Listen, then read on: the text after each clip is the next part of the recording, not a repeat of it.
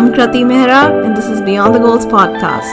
It's my attempt to help you revel in all that life has to offer without pressing pause on your hustle. We learn how to create healthier relationships, a healthier lifestyle, a career that brings us true joy, and a life that satisfies us on every level. Forget the conventional ideas of success and happiness because we're going to live a life of value and create an impact that speaks to our place in the world. So let's get started. Back to Beyond the Goals. I am very happy to be here, and I thank you for making time for this show. I hope you're doing really well. I hope you're staying safe and enjoying good health.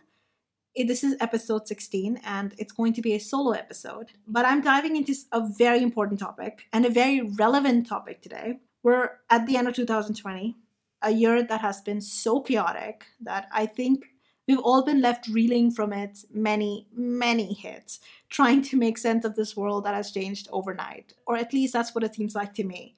Now, a lot of us are simply playing catch up because at the start of this year, we had certain ideas and goals, as we do before each new year comes around. But 2020 came with so many surprises of its own that we barely had the space to create anything new. A lot of us have just been clutching onto the work in progress that we had managed to do before those surprises started rolling in, and a lot of us couldn't even do that. And I definitely count myself among the casualties of 2020 because I had so many plans that I was able to execute, but I had to do it on a much smaller scale. So the impact was also just as small. but despite everything, every plan that didn't go my way in this year, I am optimistic for the coming year. I honestly feel, and this is going to sound a little woo woo, but I feel that as soon as the clock strikes 12 on 31st December and we enter 2021, there is going to be a shift in cosmic energy and we'll feel it within ourselves. Or at least I'm determined to feel a charge of optimism, hope, and faith as I go into the next year. I have not had any astrological reading. just giving a disclaimer here.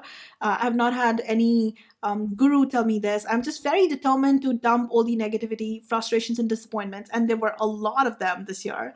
I'm just determined to let go of them, cleanse my body and soul of all the awful energy, of all the toxicity that 2020 brought with it, and go into this new year with nothing but an open heart and mind. And embrace 2021 with eagerness and excitement and explore all the possibilities that I believe will come with this new year. And it's exactly what I want you all to do as well. Having said that, I know that it's not going to be so easy for some of us. There are people who didn't just lose out on new opportunities, they lost their jobs. Some of us lost people we cared about, relationships we cared about, and the wound is still pretty fresh. We haven't had much time to process, let alone heal and recover. So I know that those disappointments and frustrations are going to influence the mindset you bring into this new year. But with this episode, I'm going to try and help you get in the right frame of mind before the new year comes around. For last year's words belong to last year's language, and next year's words await another voice. That's a lovely, very relevant quote by T.S. Eliot. And let me repeat the last few words for you. Next year's words await another voice. You know why? Because if you have different expectations from the year to come, you have to show up as someone different, which means leaving behind all the frustrations and disappointments. And to do that, I would like for you to try a very simple exercise. For every failed project, every lost opportunity, every personal loss, even, I want you to think of something good that came out of it, or something good that could potentially come out of it. I know this is a challenging exercise, especially for people who have endured personal losses, but here's the thing finding a silver lining in difficult situations has the power to turn the whole thing from draining or even demeaning to empowering. So find that silver lining, even if all you can come up with is some obscure lesson you learned by enduring the situation concerned, or some, or you know, maybe you have new reserves of strength for the bigger challenges that life will bring you someday. As you do this, remember that it's all a matter of perspective. It's always a matter of perspective. For some of us, not getting what we want is hard, but getting exactly what we want could be worse. And it's a fact, there are so many people in the world who've been wrecked by their success. Sometimes we don't handle our triumphs with grace. Sometimes we find ourselves too complacent to create or innovate anymore. So, whatever disappointments you've suffered, I invite you to find an upside to it. Even if all you can come up with is hope for something better to come along, because you were denied what you were previously expecting. How we deal with disappointments has a lot to do with our life trajectory. It has a lot to do with our childhood experiences and our upbringing. So it's always somewhat excusable when you find yourself wallowing in self pity or drowning in hopelessness. And I'm not telling you this to give you an excuse to do just that. I'm uh, trying to take away all elements of self blame here, if that's what you're indulging in. I'm trying to tell you that there is a reason why we do that. So it's okay if that's what you've been doing, but you must also remember that breaking old patterns is possible. Just because you've been trained to do things a certain way doesn't mean you can't retrain yourself to adopt a healthier approach. Because as much as how we handle disappointments and failures is influenced by a past life, how the rest of our life turns out will be massively influenced by how we handle those disappointments and failures in future. So you can either let the past continue to influence your future or you can break the cycle here and now. When you're confronted with a disappointment, try to understand the cause for it. It may have happened because of circumstances outside your control, as it did this year. A lot of what we faced this year was because of not something we did, but because of circumstances that we couldn't control. But at the same time, it may have happened that that disappointment or that failure may have happened because of something you did, because of a personal shortcoming. If it's the former, you have a reason to let go of all the guilt and self blame and learn to set more realistic expectations in future, taking into account the many variables of a situation that are outside your control. But if it's the latter, you have something to work with. Identify what led you into the situation and what you can do to prevent similar situations from developing in the future. Instead of focusing on the disappointment, focus on creating a different outcome for your next attempt. Focus on all the good that situation, despite the pain it caused, despite the jolt it gave to your system, despite all of that, focus on some good that it brought with it. If you can successfully do this exercise, a lot of the negativity, the shame, embarrassment, guilt you are experiencing will fall away. And you'll be able to cleanse your mental space of all the toxicity and show up in a better capacity for the challenges to come. Don't let what has happened already impact how you perform in future. I would also like for you to think about the new things you did this year or new habits you developed that wouldn't have happened had it not been for all that this year brought with it. Maybe due to the quarantine, you discovered an exercise regime more suited to your needs. Or maybe you tried new recipes, or maybe you just had better, deeper conversations with your loved ones. It can be anything, big or small, it doesn't matter.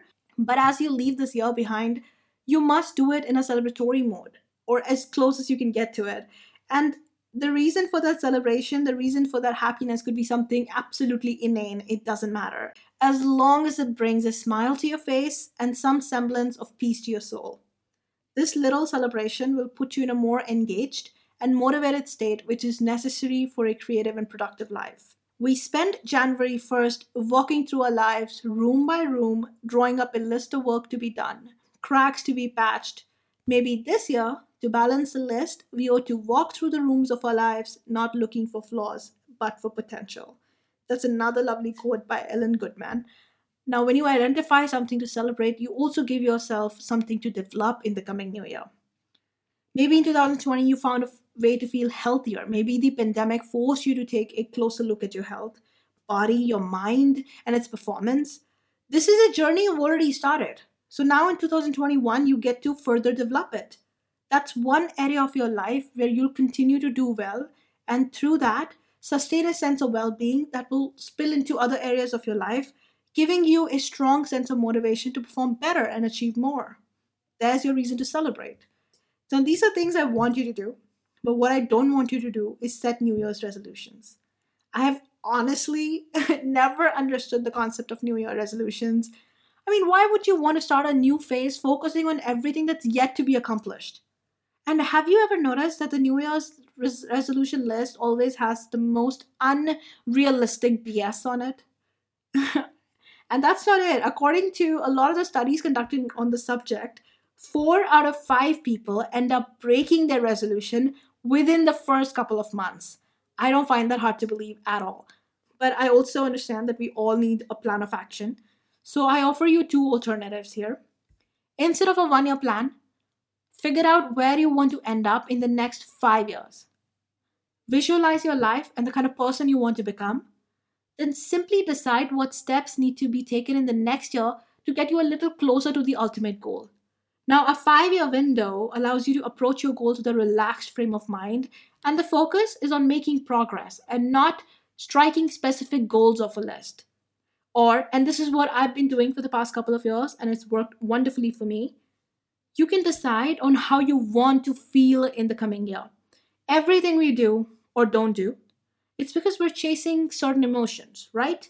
We want more money to feel more independent or have more pleasure. We want a relationship to feel loved.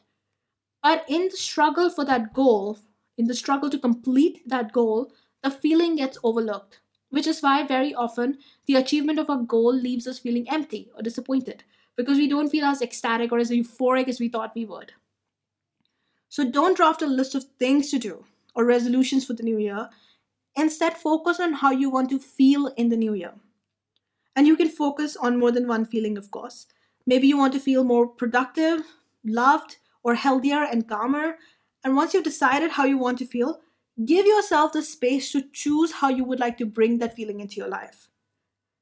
Again, this takes away the pressure, and as you take one step after another, you are allowed to follow the signals that life gives you, or you're allowed to follow your instincts as they try to guide you instead of blindly chasing some finish line, as we would do if we were following certain goals. To add more structure to this process, you can, of course, assess yourself on a quarterly, monthly, weekly, or even daily basis if it helps. So, to recap, leave your disappointment and frustrations behind. Remember, it's through our failures and disappointments that we learn, but only if we can dig through all the layers to what led to the disappointment and learn from it. Learn what you can from all the negativity you've endured this year, and then try to find an upside to it all. It could be a learning, or it could be the potential for something better to come along. Find a way to turn your disappointments and frustrations into opportunities and stepping stones. Then acknowledge the good you did this year by thinking about new things you tried or habits you developed. This is something to carry forward into the next year and develop further. It's also a reason for you to be grateful. Lastly, instead of setting New Year's resolution, draft a five year plan or focus on how you want to feel in the next year. And as you focus on that five year vision and those feelings you want, let it guide you to your next steps. Give yourself the space to be flexible and remain open to new possibilities. And as I've already said, there's going to be lots and lots of those in this new year. As you do all this, please know that you are exactly where you're meant to be. Show gratitude for this new beginning and commit to making it the best one yet. Yes, there is work to be done, but it won't be done well with a mind riddled with insecurities. So you must go into this new year feeling good about yourself, feeling good about what you've accomplished, however little that may be, and feeling excited by what this new year is going to bring instead of letting the fear that 2020 brought with it taint what is yet to come. And if you feel like you have nothing to celebrate, well, you can give thanks for the fact that you're still here and you're still writing your story. And if even that doesn't work, shift the focus to someone else. Go out and spread some love do some volunteer work, help someone else in need. This will help you snap out of pity mode or the guilt spiral, and it will make you happy to make a difference. More importantly, it will really put things into perspective. So I hope what I've shared helps you go into the new year full of hope and faith without the added baggage of what cannot be changed.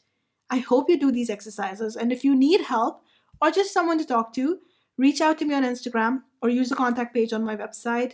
I love hearing from you all, and if there is any issue or concern you want me to cover on this show that can help you live a happier, healthier life, share that with me too. Uh, for now, I wish you all the best for the journey ahead. I'm confident that 2021 will be great as long as we stay focused on the possibilities.